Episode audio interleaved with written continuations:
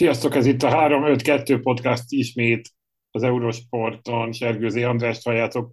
Nagy Benyaminnal és Tokics Tamással beszéljük meg az elmúlt hét magyar focival kapcsolatos híreit. Pár perccel vagyunk a Ferencváros utolsó csoportmeccse után. A Trabzonspor Ferencváros 1-0, ez a végeredmény. Egy számunkra már eredmény, egy számunkra már érdektelen mérkőzésről volt szó, hiszen a Fradi ugye múlt héten kiharcolta a az első helyen való továbbjutást. A Trabzonnak viszont annyi, annál fontosabb lett volna, hiszen még esélye volt odaérni a második helyre. Hát egészen addig volt esélye, amíg, amíg meg nem jöttek a hírek Monakóból, hogy 1-0, 2-0, sőt 3-0 is volt. Innentől kezdve kicsit visszaesett a mérkőzés érdeklődési szintje, én úgy érzem mindkét csapatnál. Hogy látjátok, hogy mi lehet ennek a meccsnek a tanulsága azon kívül, hogy ugyan kiment néhány fiatal a csapattal, de olyan nagyon nem játszottak, beleszagoltak talán a tenger levegőjébe. Én három dolgot írtam fel a mérkőzés megelőzően, az egyik az a komfortzóna, a másik a fiatalok, a harmadik pedig Csercseszov, és igazából akkor menjünk visszafelé. Csercseszovval kapcsolatban azt szerettem volna, hogy hogy forgatja a csapatot, mennyire fog rotálni a Fehérvár előtti mérkőzés megelőzően, és mennyire akar egy mm, kicsit talán felforgatottabb csapatot felrakni azok után, hogy megvan a biztos továbbjutás, ráadásul csoport elsőként az Európa Ligában. A második ezzel szorosan kapcsolódik igazából a fiatalok szerepeltetése, ugye igazából Lisztes Krisztiánt leszámítva az összes olyan játékosát elvitte és nevezte erre a mérkőzésre, Stanislav Csercseszov, aki az elmúlt időszakban ült azért, már a kispadon akár NBA, egy akár Európa Liga mérkőzésen, közülük csak Rezsic Damir kapott lehetőséget, ami számomra egy, egy, egy, ilyen, egy, ilyen, egy ilyen nagyon nehézen elfogadható dolog, hiszen mikor, ha nem egy ilyen találkozón kapjon akár 20-30 percet egy ilyen fiatal játékos, beleszagol a nemzetközi futballban, ne tényleg már mi megeshet még az is, hogy akár gólt szerez a Trabzonspor ellen, és már is egy kicsit jobban úgymond térképre helyezi magát a, a, a, esetleg a külföldi csapatoknak a, a radarján, és, és ez egyfajta figyelemfelkeltés is lehetett volna, bár azért hozzátesszük, hogy a Ferencváros nem erről híres az elmúlt időszakban, hogy mondjuk a fiatal játékosaiból próbálja meg csinálni. Igen. A harmadik pedig a komfortzóna volt, ami hát igazából a Ferencváros nem lépett ki a komfortzónájából, hanem átadta a labdát a Trabzonspornak, és próbált onnan kontrázni, viszont én, én úgy gondolom, hogy most már azért a, a kényelmetlen kényelmetlenség határát súrolta a Ferencvárosnál a, a, a nagyon nagy labdabirtoklási különbség, és ez ezzel járó igazából mezőnyfölény, amiben a Trabzonspor az első fél időben futballozott. A második játékrész az egy, az egy tényleg ilyen, ilyen végig csordogált szépen a második 45, aztán lefújták a mérkőzést. Igazából ebben több nem volt a Ferencváros részéről. Talán a, az egy nullás eredmény hízelgő lehet az első félidőt e, figyelembe véve. Hát a legfontosabbat hagytuk ki. Kovácsevics majdnem gólt szerzett. Kovácsevics valóban beállt a meccs végére. Ugye a nyár végén, vagy nyáron még beszéltünk sokat arról, hogy a védelem közepén ott neki nem volt igazán biztos helye, eléggé sokszor bakizott, és valóban a belső védőpáros azért Szemi Májéval és Knuszterrel elég jól muzsikált, Kovácsevics egy ilyen rendkívüli comeback itt a végén ismét feltűnt, mint egy jó sorozatban.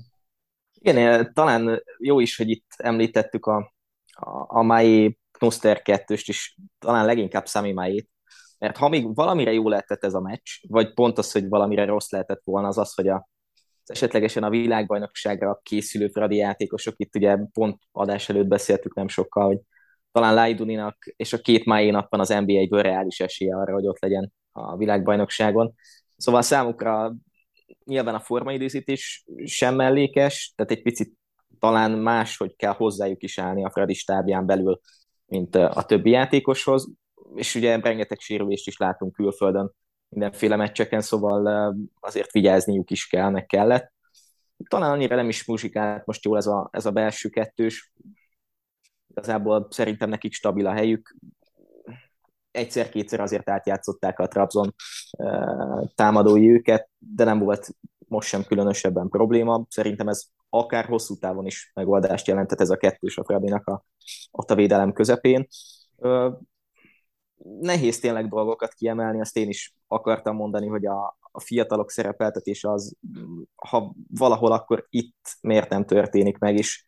És igazából nem is az a probléma, hogy mondjuk Regic pályára lép és kap tudom én, három percet, hanem az, hogy ott voltak még a kispadon olyan fiatalok, akiket nyugodtan be lehetett volna legalább vele együtt tenni arra az utolsó egy-két percre, ha többre nem.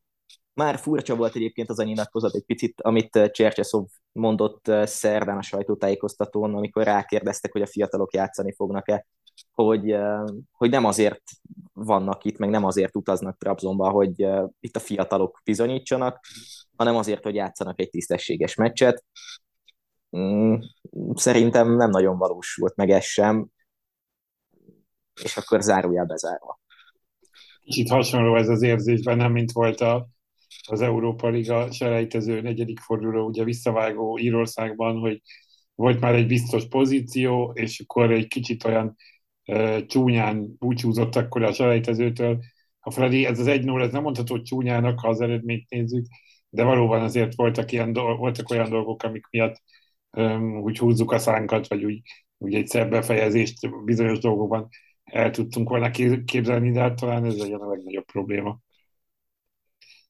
Minden esetre az biztos, hogy a, a Freddy ezzel megvan a csoport elsőség, és várjuk a tavaszt, egészen konkrétan a tavaszt, mert ugye a 32 között nem játszik a Freddy, tehát a februári párosításban még nincs ott, csak a nyolcad döntőben, ami már március közepén lesz.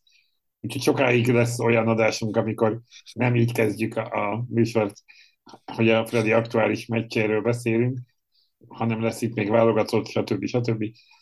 Sok minden, de haladjunk tovább, és mielőtt még belemegyünk a többi dologba, szeretnénk egy kicsit megjátszatni hallgatóinkat is azt a kérdést fogjuk feltenni, hogy kérjük, kérjük mindenkit tippelje meg, hogy az NBA egy következő fordulójában, tehát a szombat-vasárnapi meccseken összesen hány gól fog születni a hat bajnokin.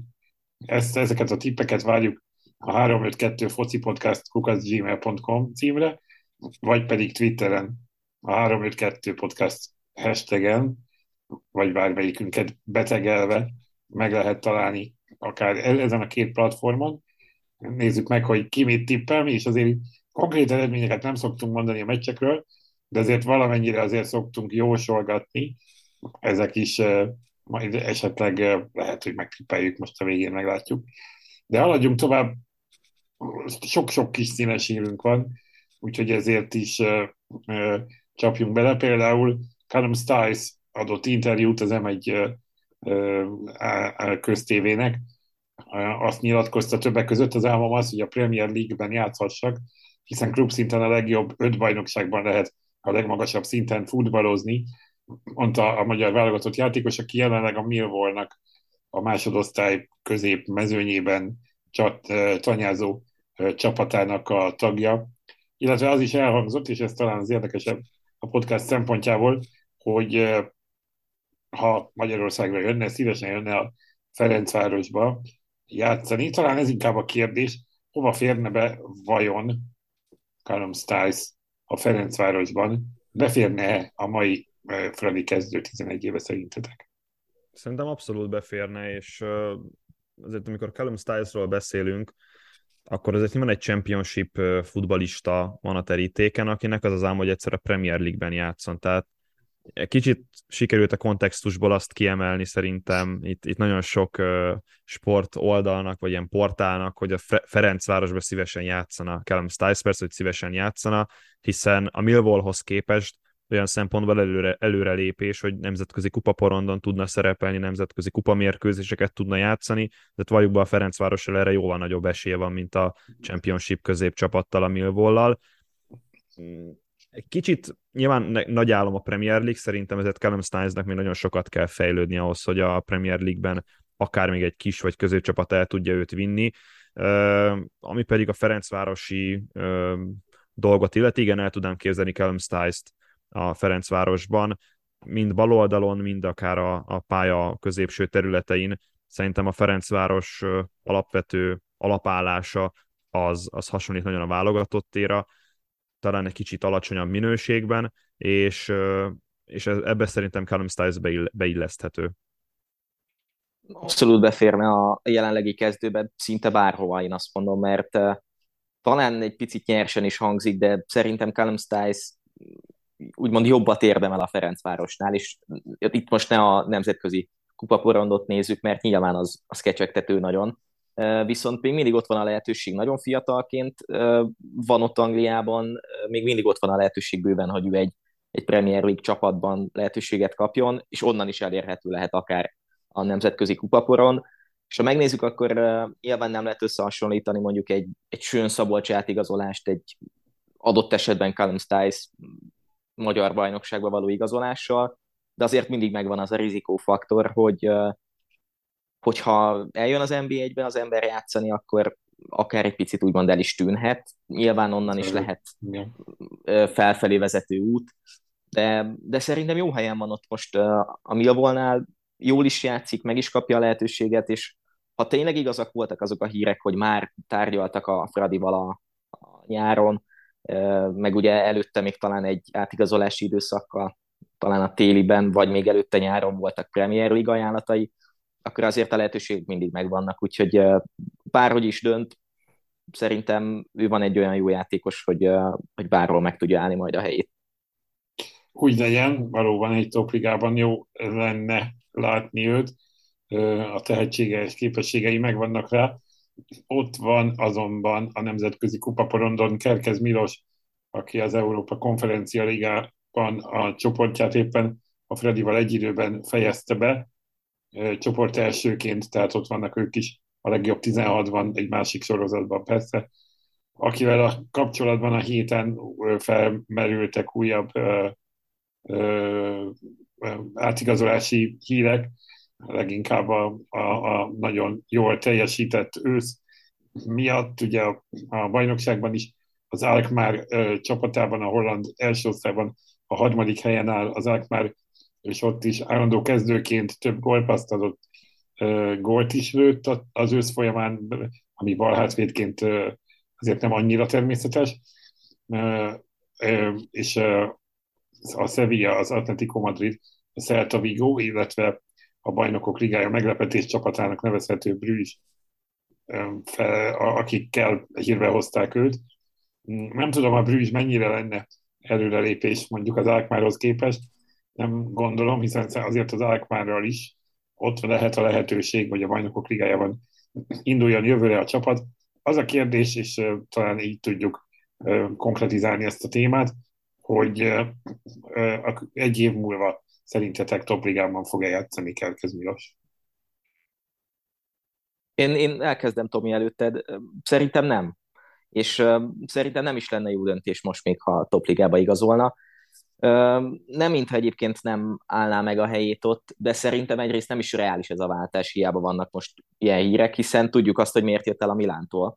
Ugye azért jött el a Milántól viszonylag logikus lépéssel, hogy játszon stabilan egy bajnokságban, Ugye megvolt az ígéret, hogy az Ákmárban ettől a szezontól kezdve első számúban hátvéd lehet, és egy jó bajnokságban játszik, egy jó csapatban, ráadásul európai kupaporondon, és ott lesznek tavasszal is. Most ha télen átigazolna, tehát nézzük azt, hogy most télen átigazolna valahova, akár az Atletikóhoz, ugye az Atletikó nincsen egyrészt európai kupaporondon, másrészt azért nem is biztos, hogy ő ott első számúban hátvéd lenne, Szerintem nem, és, és ez az következő egy-két év, talán még három év, mert ne felejtsük el, hogy még mindig nincsen húsz éves, sőt, azért nem is baj, hogyha, hogyha nem azzal telne, hogy itt, itt nagy csapatokkal hozzák szóba, és szerintem vannak olyan mm, szinten mentálisan, olyan jó szinten mentálisan, hogy ne is hozzanak ilyen elhamarkodott döntést.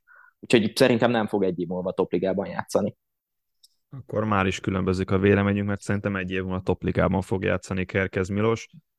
Eleve ugye a korosztályát tekintve Európában kiemelkedő számokat produkál, tehát van olyan mutató, ez a gól, illetve gólpassz mutató, amiben tehát konkrétan a közelében nincsenek, úgyhogy ő tényleg bal hátvéd. Az való, azt valóban nem tudom elképzelni, hogy mondjuk egy Atletico Sevilla, akár Lazio, amelyel most nagyon sokszor szóba hozták, ez, ez reális állomás lehet Kerkez Milos karrierjében. Kicsit, kicsit azt érzem, mint amit Szalai Attillánál is, hogy itt jön a Chelsea, jön az Atletico Madrid, jön a nem tudom én, Aston Villa, és akkor valahol tehát egy, egy lépcsőfok kimarad. Kerkez Milos, ahogy mondtad, nem véletlenül jött el a Milánból, úgyhogy egy, egy köztes lépcsőfokot megtalálni, amit, amit szerintem egyébként mind a spanyol, mind az olasz bajnokságban meg, meg lehet találni, akár a Celta Vigónál.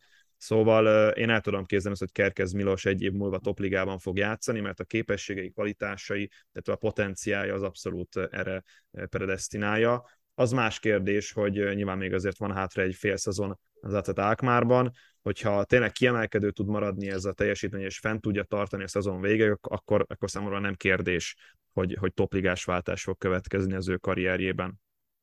Megnézem egy kicsit a számokat, ugye napokban ez 19 éves, tehát ha mondjuk jövő téli átigazolási szezonban, bő egy év múlva váltana, akkor lenne ott, ahol Szoboszlai Dominik volt, amikor a Salzburgból Lipcsébe került, 20 évesen és két hónaposan, ugye Szoboszlai október végi, Kerkez november elejé, tehát nagyjából ugyanabban az időszakban születtek, és tulajdonképpen az, hogy ő most az Alkmaarban van, az nagyjából hasonló helyzet, mint hogy a Salzburgban volt Szoboszlai. Nyilván a két csapat profilja más, meg különböző, meg, meg a Salzburg a bajnokok ligájában játszott, az Alkmaar pedig az Európa konferencia ligában, ez kétségtelen, de az, hogy az a fejlődési lehetőség, az valamennyire lehet hasonló, és itt szerintem hasonló abban is, hogy nagyon hasonló módon kell tudni jól megválasztani a következő állomást, és nem valóban nem bedőlni ezeknek a,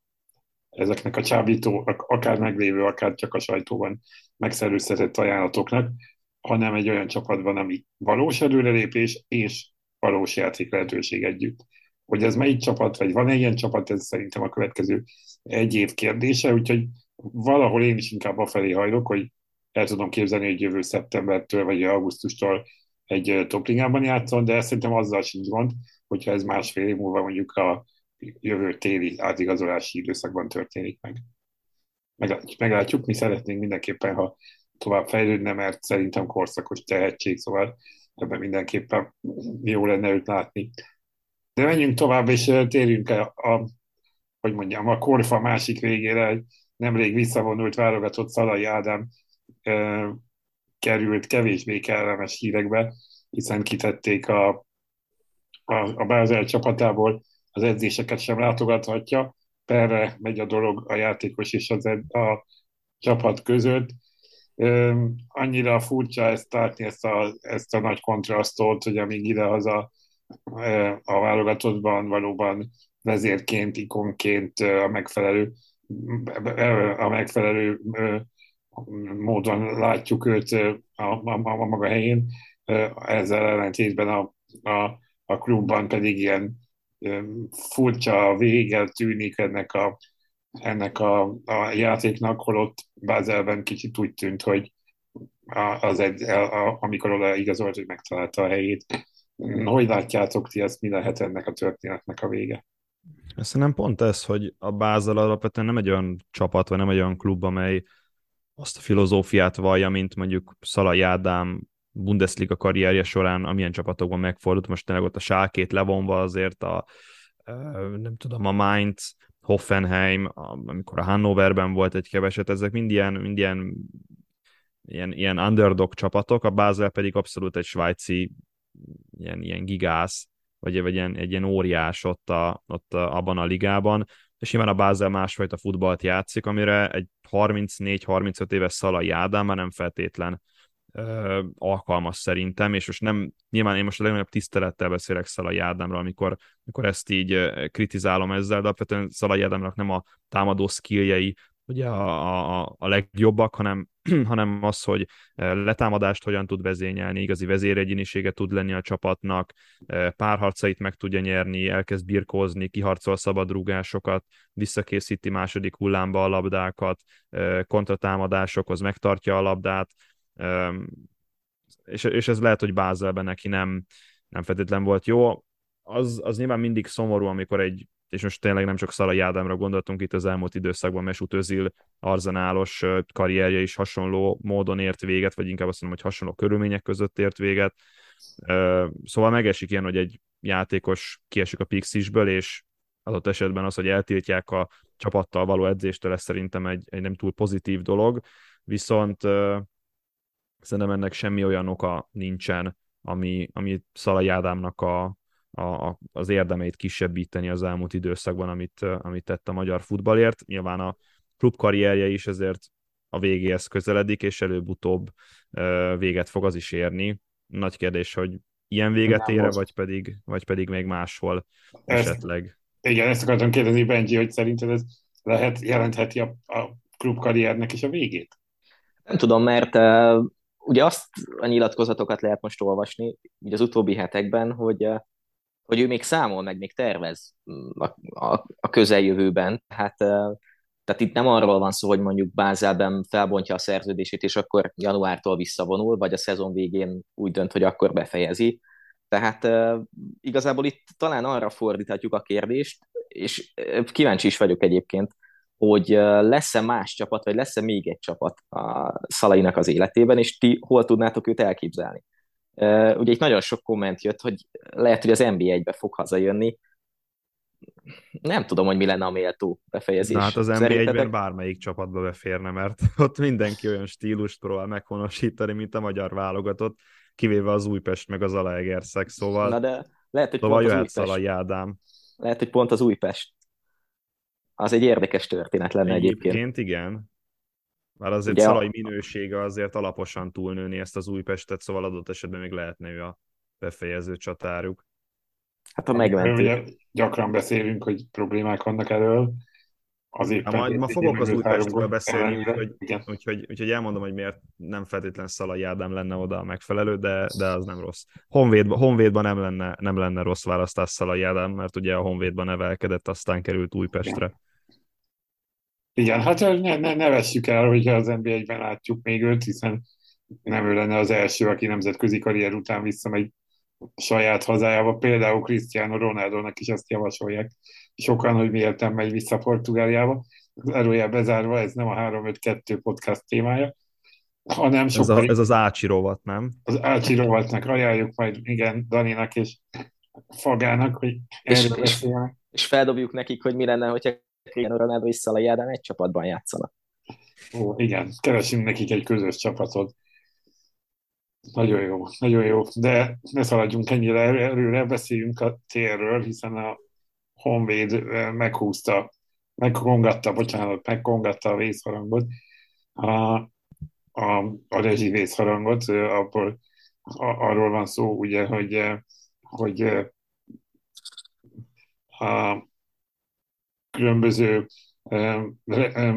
takarékossági óvintézkedések mellett egyelőre azt mondják, hogy nem tudják még, hogy a, a, a téli szünet utáni mérkőzé, hazai mérkőzésekkel mi lesz.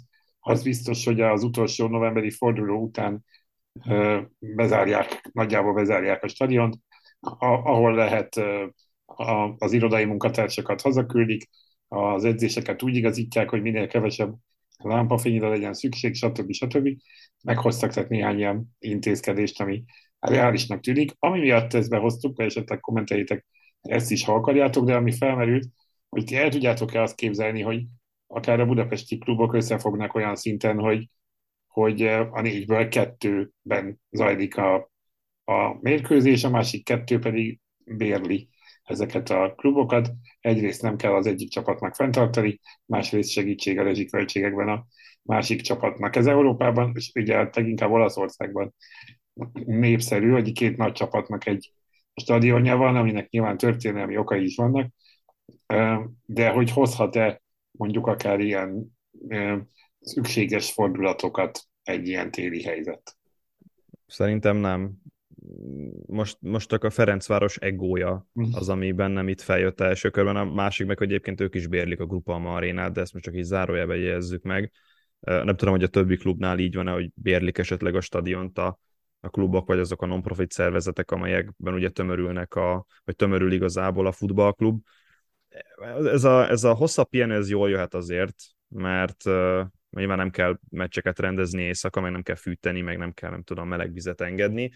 Nyilván a, a, a Honvéd az első fecske igazából, de már például a Székesfehérvárot is bejelentették, kijelentették azt, hogy a, hogyha egy óvoda vagy egy, egy futballstadion között kell dönteni, akkor egyébként az óvodánál vagy óvodát fogják előnyben részesíteni, és a stadionban kapcsolnak le előbb mindent, ami egyébként egy teljesen jogos és teljesen érett gondolkodásra val, hogy, hogy nem a sport az első számú, hanem az, hogy mondjuk kisgyerekekbe tudjanak menni óvodába, iskolába, és tudjanak tanulni, és, és, és ne fázzanak.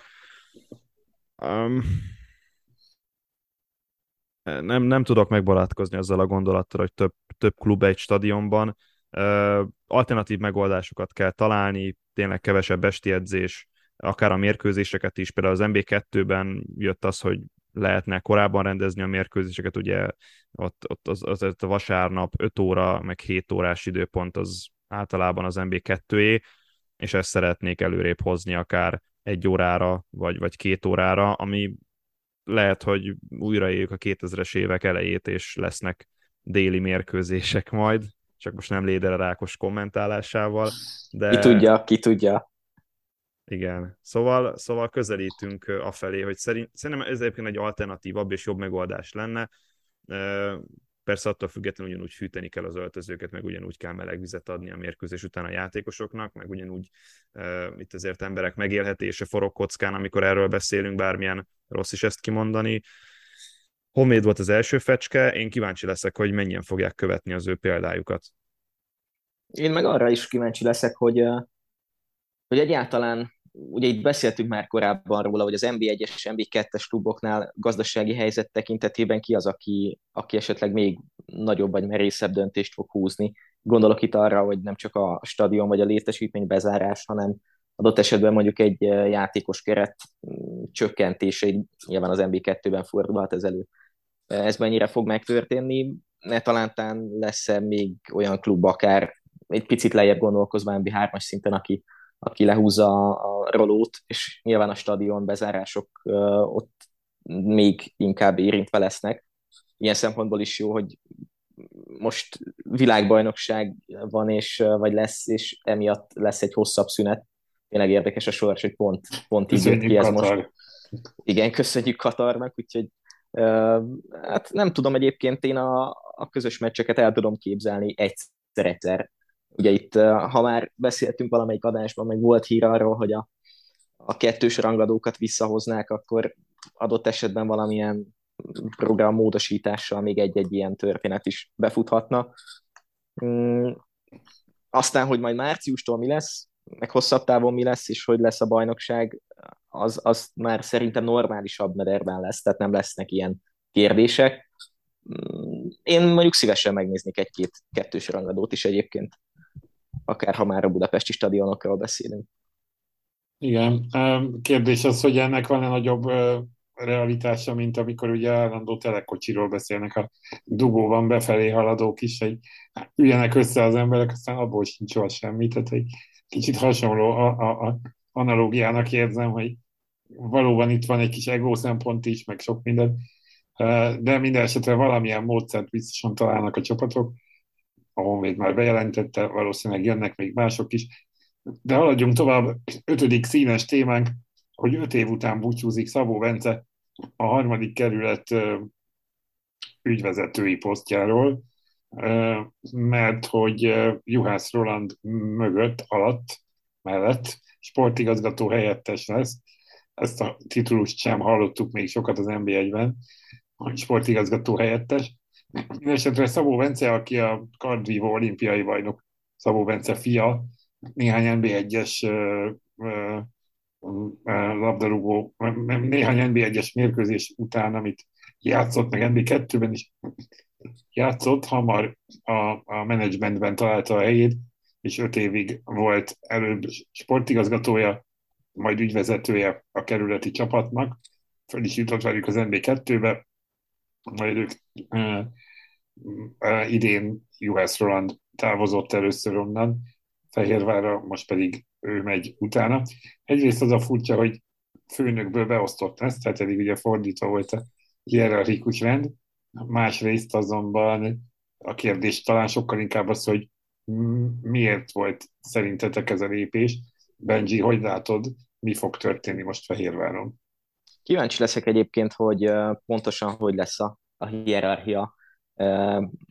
Szerintem inkább lesz egy, egy kölcsönös viszony ez, mint egy úgymond sportigazgató és sportigazgató helyettes történet. Tehát ha valaki, tehát ha valamilyen típusú személyiségre, inkább így mondom, szüksége lehet ennek a vidinek, az pont az a Szabó Bence, akit azért a kerületnél minden dicséret megilletett az elmúlt öt évben, tehát nagyon szépen felépítették a klubot. Az a pici lejtmenet tényleg az MB2-ől való kiesés, de látjuk, hogy azért most is rendben vannak minden szempontból, és könnyen lehet, hogy megint lesz majd visszajutás, meg feljutás. Mm, szerintem ez egy nagyon pozitív lépés egyébként a, a vidének a szempontjából, és ha valamilyen koncepció elindulhat, ugye itt azt hiányoltuk az utóbbi adásokban. Ha valamilyen koncepció egyáltalán kialakulhat, meg elindulhat, az tényleg egy, egy jó lépcsőfokot, vagy kezdő lépést jelenthetne most. Hogy valójában kinek milyen hát, feladata, meg mekkora szerepe lehet ebből a munkából, az is egy jó kérdés, de ha jól együtt tudnak dolgozni, nyilván Juhász Rolandnak is kellett maga mellé egy olyan típusú ember, akivel tudott együtt dolgozni már az utóbbi hónapokban, akkor, akkor Szabó Bence talán a létező legjobb megoldás.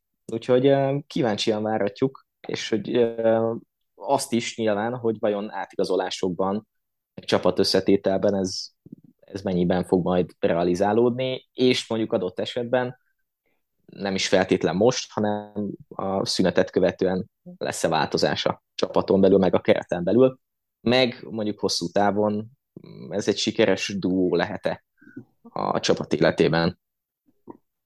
Hát igen, mondjuk a, a harmadik kerületnél valóban meghatározó személy volt ő, és az a lendület, amit ő a kerületbe beletett, az ha, ha ugyanezt át tudja csempészni Fehérvárra, akkor ott valóban lehetnek változások. Meglátjuk, majd beszélünk az NB1-es forduló kapcsán a Fehérvárról is. Szombat délután tehát elindul az NB1 következő fordulója, a mezőköves Kecskemét, az első meccs, amit láthatunk. Két jó formában lévő csapatról van szó, mezőköves Kuttor Attila érkezése óta csak egyszer kapott ki az első meccsen, tehát szeptember 30 óta veretlen. Mondjuk a Kisvárda elleni döntetlen után annyit mondott, kihoztuk ebből a meccsből a maximumot, jelentsen ez bármit. A Kecskemét is jó formában van, de erről már sokat beszéltünk, viszont két uh, sérültjük volt, vagy hát két játékos sérülés miatt le kellett hozni Nagy Krisztiánt és Banó Szabó. Hát, uh, nem, Nagy Krisztiánt és uh, Belényesít, Belényesít, bocsánat. Nem is, nem. Na, Belényesít és Katona Várintot. Összekevertem a gólszerzőkkel, bocsánat, te jegyzeteimet. A lényeg az, hogy két fontos poszton hiányzó van, meg fog ez látszani, nem biztos még, hogy hiányzó, de lehetséges, meg fog ez látszódni a Kecskemét játékán. Szerinted, Tomi, sikerült kikeverednem a mondatból? Nekem volt egy hipotézisem, amikor készültem az adásra, hogy fejlődőképes a Kecskemét, akár csak az MB2-ben, egy kicsit ilyen védekező stílusú, vagy védekezőbb stílusú futballról, ilyen támadóbb futballra konvertálódtak, és megvizsgáltam a, a szezon első három mérkőzésének a statisztikai mutatóit, meg megvizsgáltam az utolsó három meccs statisztikai mutatóit, labdabirtoklást vizsgáltam, lövéseket, átlagban a három meccsre vetítve, kaput eltaláló lövéseket és gólokat. Na most az első három fordulónak a statisztikái 44%-os átlag labdabirtoklás, átlag 10 lövés per mérkőzés, ezekből 4,7 talált el a kaput, és 0,66 gólt szereztek meccsenként. Ezzel szemben az utolsó három meccs statisztikái 51%-os labdabirtoklás átlagban, majdnem 12-es átlag kapura lövés, 5,7-es kaput eltalált lövések meccsenként, és 2,66 gól per mérkőzés. Szóval a, a Kecskemét hatékonyabb, labdával bátrabb futballt játszik, viszont még mindig van egy felülteljesítés a lila-fehéreknél, ami mondjuk egy másik lila-fér csapatnál pedig pont alul teljesítés, ugye az Újpestnél mondhatom, hogy hasonló mutatók, vagy sőt ennél sokkal jobb mutatók vannak támadásban, mégis sokkal kevésbé hatékonyak, még a Kecskemétnél ez egy, ez egy, ez egy másfajta eredményt hoz, ugye egy, egy elég masszív felülteljesítés van mind a támadás oldalon, mint pedig a védekezés oldalán. Nyilván a kérdés az, hogy ezt meddig lehet fenntartani. Jelenleg én azt látom, hogy a Kecskemét progresszív vitásra képes, és nem csak eredményekben, hanem, hanem ugyanúgy a mutatott játékban is. Szóval egy, egy nagyon szimpatikus csapat, és amellett, hogy nagyon szimpatikus csapat, képesek támadóbb futballt játszani, mint a szezon elején. Bizony, két milyen gólt lőttek, és akkor itt hangozzék el a Nagy Krisztián és Vanó neve. Mindkét gól eléggé látványos, ezeket kellene végtelenítve nézni, nem az én bakiaimat. Úgyhogy sok sikert kívánunk nekik. Szerintem jó meccs lesz egyébként ez a mezőköves kecskemét, mert tényleg a mezőköves is jön föl eléggé jó formában a mostani hetekben. De utána jön a Puskás Kisvárda, akik szintén jó formában vannak. Ugye a Puskás egy 3-3-as eléggé fordulatos meccsen van túl Újpesten, két kiállított játékossal is sikerült kiharcolni a döntetlen, pedig az Újpestről is kiállítottak egy játékost. A Kisvárda pedig döntetlent játszott mezőkövesden, mint ahogy azt már az előbb említettem, és azért ők egy elég nehéz sorozatban vannak, szóval a Kecskeméti 3-3, utána Debrecenben egy 2-3, és, és utána pedig mezőköves, három nehéz idegenbeli meccs után, most egy negyedik a Puskás Akadémia ellen, lehet -e ez bírni? Tehát a Kisvárda jó formában van, valóban csak az Újpesti elleni 4-0 volt, azóta nem kaptak ki, de kicsit lehet, hogy ez egy idő után már sok lesz. Igen, egyébként pont, pont, ez, pont ez lehet egy döntő faktor a meccsen, és tegyük hozzá, hogy amit itt sokszor említettünk a, a nyár vége óta sok adásban elhangzott, az nagyon szépen megvan a Kisvárdánál, tehát stabilan ott vannak, talán az NBA egy egyik, egyik legállandóbb csapatának mondható minden szempontból. Nincsenek nagy kisiklások, egy-egy kivételtől eltekintve, stabil a játék, látszik, hogy mit akarnak játszani. Amióta itt Révész Attila ismét visszatért, azóta megint, mintha nyugodtabb lenne a helyzet. Mm, jól, jól vannak ők inkább itt csendben és nyugiban, és szerintem akkor, akkor tudnak a legjobban dolgozni és akkor játszik a legjobban a pályán is a teljesítmény, amikor, amikor a klub körül nincsen felhajtás, nincsenek olyan hírek, hogy most Grozavék ellopták-e az autót, vagy nem lopták el az autót. Szóval, szóval azt mondom, hogy esélye lehet a Kisvárdának a pontszerzésre, még úgy is, hogyha azért a Puskásnál lehet változást látni, főleg támadó játékban, mintha feljebb léptek volna, és talán a statisztikai mutatók is ezt bizonyítják a szezon elejéhez képest azért látjuk azt, hogy Hornyák Zsolt szépen beépítette azokat a játékosokat, akiket ő be akart építeni.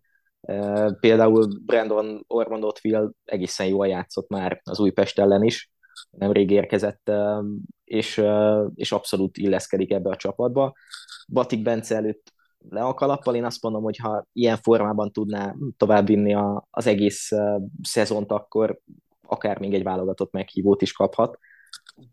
És hát Zahedi, akit Hornyák Zsolt sokat kritizált az Újpest elleni meccs után direkt figyeltem arra, hogy vajon mit mond Zahedivel kapcsolatban, rá is kérdeztek nála, és azt mondta, hogy hát ezért igazoltuk őt, hogy rúgja a gólokat, ugye kettőt fejelt, és hát nála még talán a világbajnokság lehet a kérdés, és ugye szintén felmerült a neve itt az adás előtt, amikor beszélgettünk. Azért talán messze van az iráni válogatottól Zahedi minden szempontból, viszont azt látjuk, hogy ha Puskás tud három gólokat is szerezni egy meccsen, ebből pedig kettőt Zahedi, akkor az a dobogós hely az, az reálisabb, egyre reálisabb lehet. Ugye én talán amikor tippeltünk, akkor nem tippeltem a Puskás dobogóra legutóbb, most már azért lehet, hogy ez, ez változna. Igen, most azért 13 forduló után úgy néz ki ugye a tabella, hogy, hogy a Ferencváros messze kilóg erről, utána a Kecskemét Kisvárda Puskás Akadémia, akik egy rakásra, három pont különbséggel, és akkor utána az Alegerszektől gyakorlatilag a Vasasig három pont különbség van az utolsó helyezettig. Igaz, az Alegerszeg és a Paks egy meccsel kevesebbet játszott, de a Freddy ellen, tehát hogy ott lehet, hogy ugyanúgy nulla pont lesz, mm, és akkor ugyanott vagyunk, hogy az ötödiktől a tizenkettedikig van három pont, a negyedik meg az ötödik között pedig hat, szóval elképesztő nagy a szakadék, most már azt lehet mondani, hogy az első négy, és a többiek között nem áthidalhatatlan nyilván, meg, meg ez azért akkor a különbség talán minőségben sincs mondjuk a Puskás és az Alegerszeg játéka között, de azért ez, ez azért látszik, hogy ők azok, akik tudják tartani magukat valamennyire. Az Alegerszegen például az Újpest fog játszani a hétvégén, szombat esti meccs, az Alegerszeg ugye a Freddy-tól kapott ki a legutóbbi fordulóban, de olyan nagyon nem tűnt alárendeltnek, bár én élőben nem láttam, csak egy hosszabb összefoglalót. Az Újpest pedig a már említett 3-3-on van túl. Ugye még fordulókkal ezelőtt feltettük a kérdést, hogy kilő gólt Újpesten, hát láttuk, hogy a védők, Diaby és Csongvai szép gólokat lőttek. lőttek. És Antonov.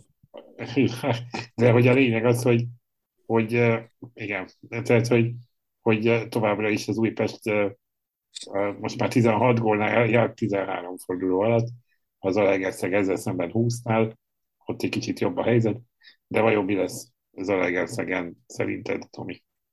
Ugye nagyon sokat kritizáljuk az Újpestet, hogy, hogy koncepcióhiány van, nem jó a játékos keret, Milos Krusicsnak megvannak számlálva napjai, és nyilván valamelyik ezek közül az állítások közül azért hely tud állni, mint például az, hogy gyenge a játékos keret, Viszont Milos Kruscsicsot egy hatalmas dicséret illeti, hogy ezzel a kerettel képes egy, egy támadó stílust megvalósítani az NB1-ben. Hiszen, hogyha megnézzük a támadó mutatókat és azokat a számokat, amelyek ezt szűrik, akkor az Újpest ott van a, szorosan a Ferencváros mögött, sőt, vannak olyan mutatók, melyekben jobbat tud produkálni az Újpest, mint a Ferencváros.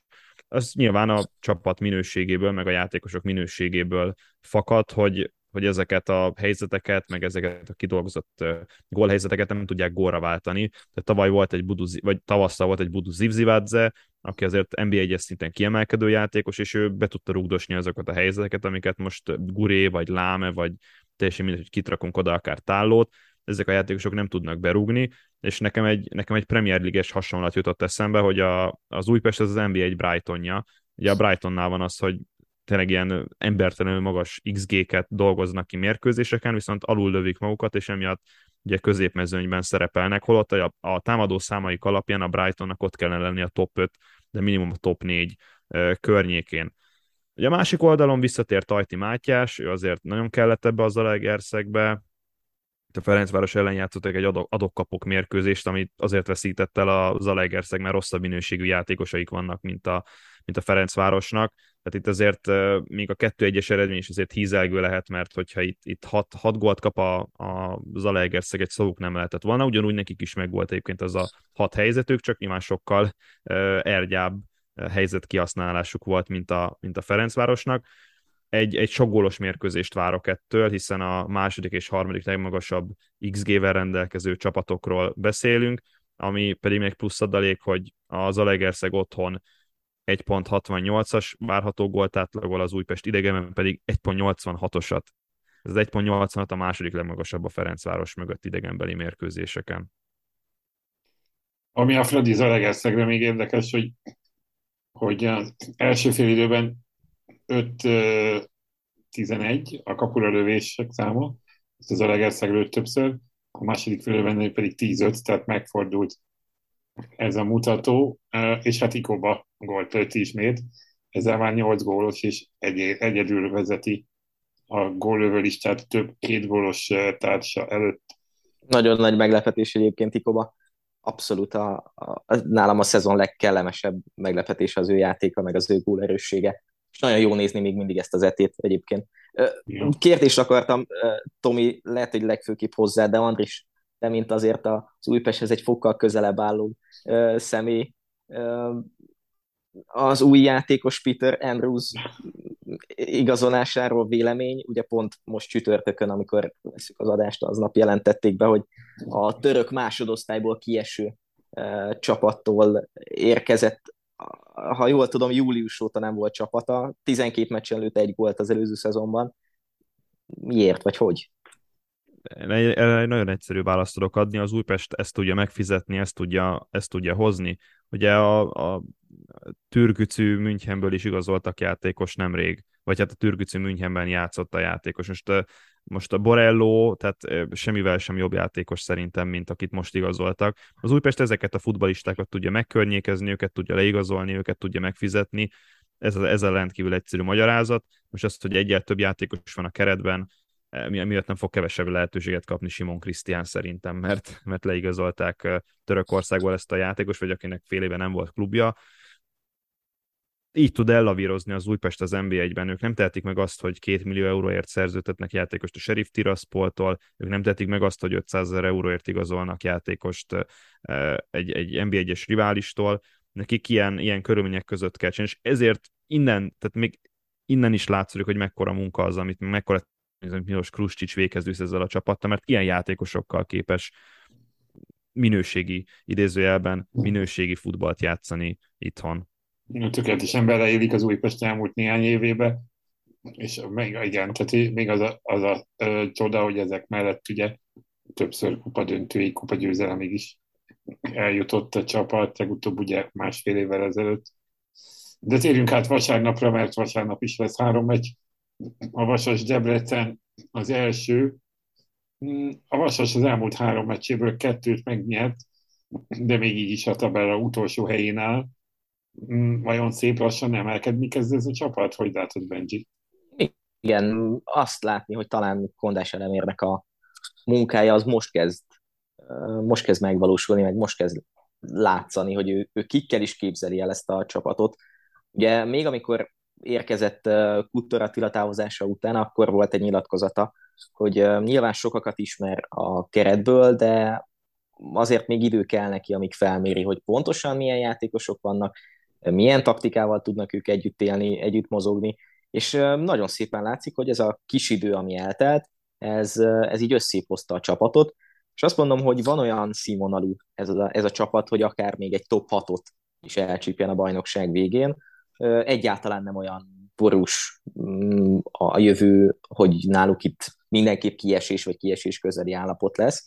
Szépen, szépen elindult a, a vasas. A Loki pedig az a helyzet, hogy szerintem megtalálta a legmegfelelőbb embert Blagojevic személyében.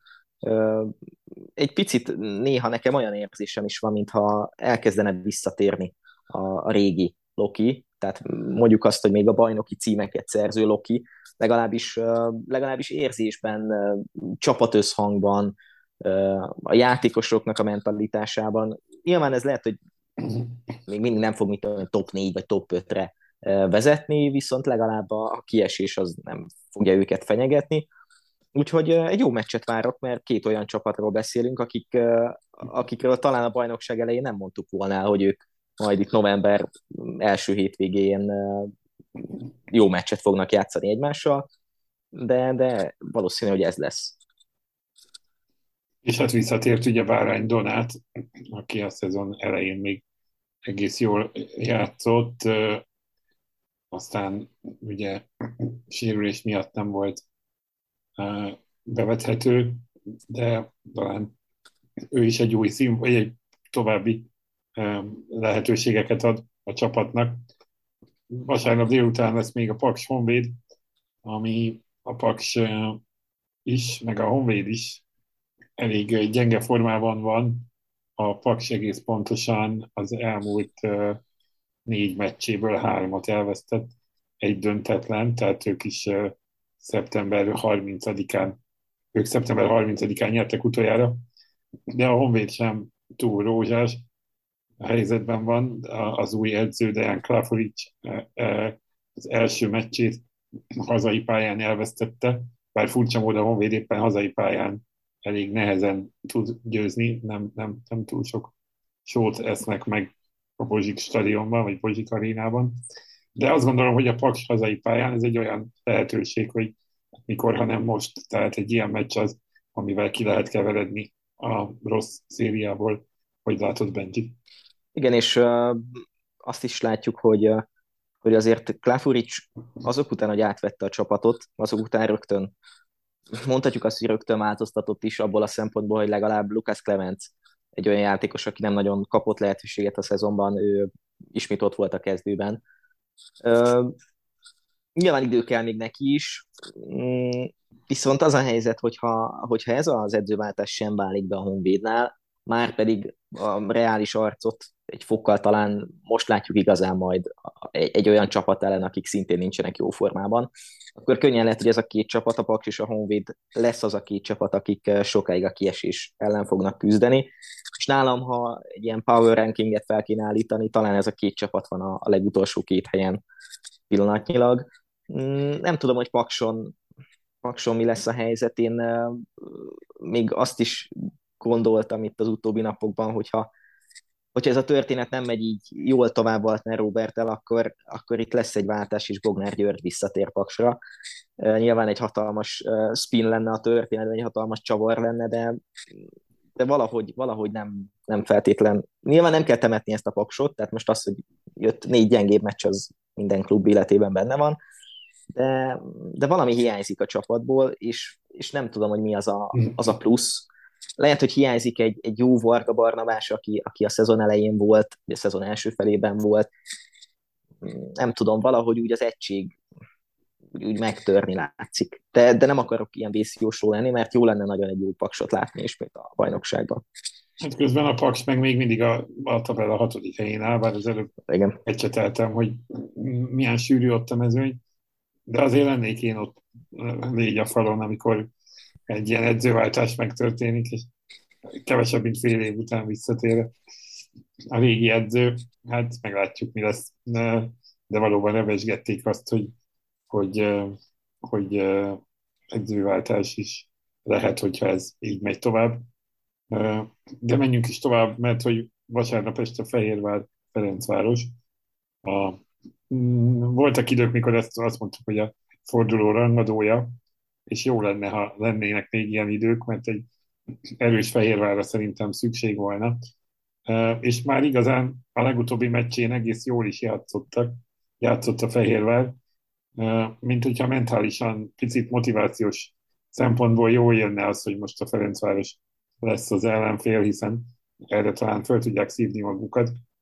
A Ferencvárosnak viszont most pont olyan időszak van, amikor nincs szükség a, arra a fajta rotálásra, amire a csoportmeccsek alatt szükség volt. Úgyhogy tulajdonképpen ők is majd, hogy nem teljes értékkel tudnak készülni erre a meccsre. Hozhat-e ez egy jó meccset szerinted, Tomi, vagy pedig el fog dőlni hamar? Hogyha lehet olyan csapatot mondani itthon, amely a Ferencváros fegyverét saját maga ellen tudja fordítani, vagy a Ferencváros ellen tudja fordítani, az a Fehérvár, hiszen minden esélye megvan a keret minőségét nézve a Fehérvárnak arra, hogy megnehezítse a, a Ferencváros dolgát, sőt, igazából Huszti Szabolcs előtt egy, egy ilyen hatalmas terv is lehet, mert vagy, vagy lát, tehát tudja, hogy mi a siker receptje, hogyha megnézi az elmúlt pár Ferencváros mérkőzést, hogy mit kell csinálni a Ferencvárossal ahhoz, hogy egyrészt kényelmetlen helyzetbe kerüljenek, másrészt pedig könnyen zavarba lehessen hozni a, a védelmüket, elég csak az Iváncs elleni mérkőzésre gondolni, de akár a mezőkövest kecskemét, és meg ezt a Trabzonspor elleni találkozót is e, tudom egyébként e, ajánlani, bár igaz, hogy a Trabzonspor minősége azért sokkal magasabban van a, a Fehérvárhoz képest. Ugyanakkor Huszti Szabolcs pedig egy labdával domináns stílust akar megvalósítani Fehérváron az eddig látottak alapján, úgyhogy ez alapján meg nem fog beleilleni ebbe a képbe, hogy majd a Vidi átadja a labdát a Fradinak, és akkor majd a Ferencváros próbál labdával dominálni, amit ők nem tudnak, ezért majd a Fehérvár kontrázhat. Inkább azt a, azt a játékképet várom, hogy Huszti Szabolcs megpróbál labdával domináns futballt játszani a Ferencváros ellen, és lesz egy ilyen adok-kapok ebből az egészből, hasonló, mint a Ferencváros Zalaegerszeg, csak az a kérdés, hogy ebben az adok-kapokban ki, ez, vagy ez az adok kapok, ez kinek fog kedvezni. Én azért gyanítom, hogy a Ferencvárosnak ebben egyrészt nagyobb rutinja van, másrészt pedig még mindig egy picivel, sőt nem picivel, hanem azért a játékosok meg a keret minőségét nézve azért egy, egy olyan lépcső van a Ferencváros és a videóton között, ami, ami tud különbséget jelenteni egy ilyen mérkőzésen, hogyha ugyanazt a stílust akarja mind a két csapat az ellenféltől. Igen, bár ha az adok-kapok az Alegerszeg ellen azért jött be, mert vékonyabb az Alegerszeg kereteit, ebből a szempontból lehet, hogy picit előrébb jár a Fehérvár, illetve az Alegerszeghez képest biztosan, de hogy ez ugye elég lesz a Freddy ellen.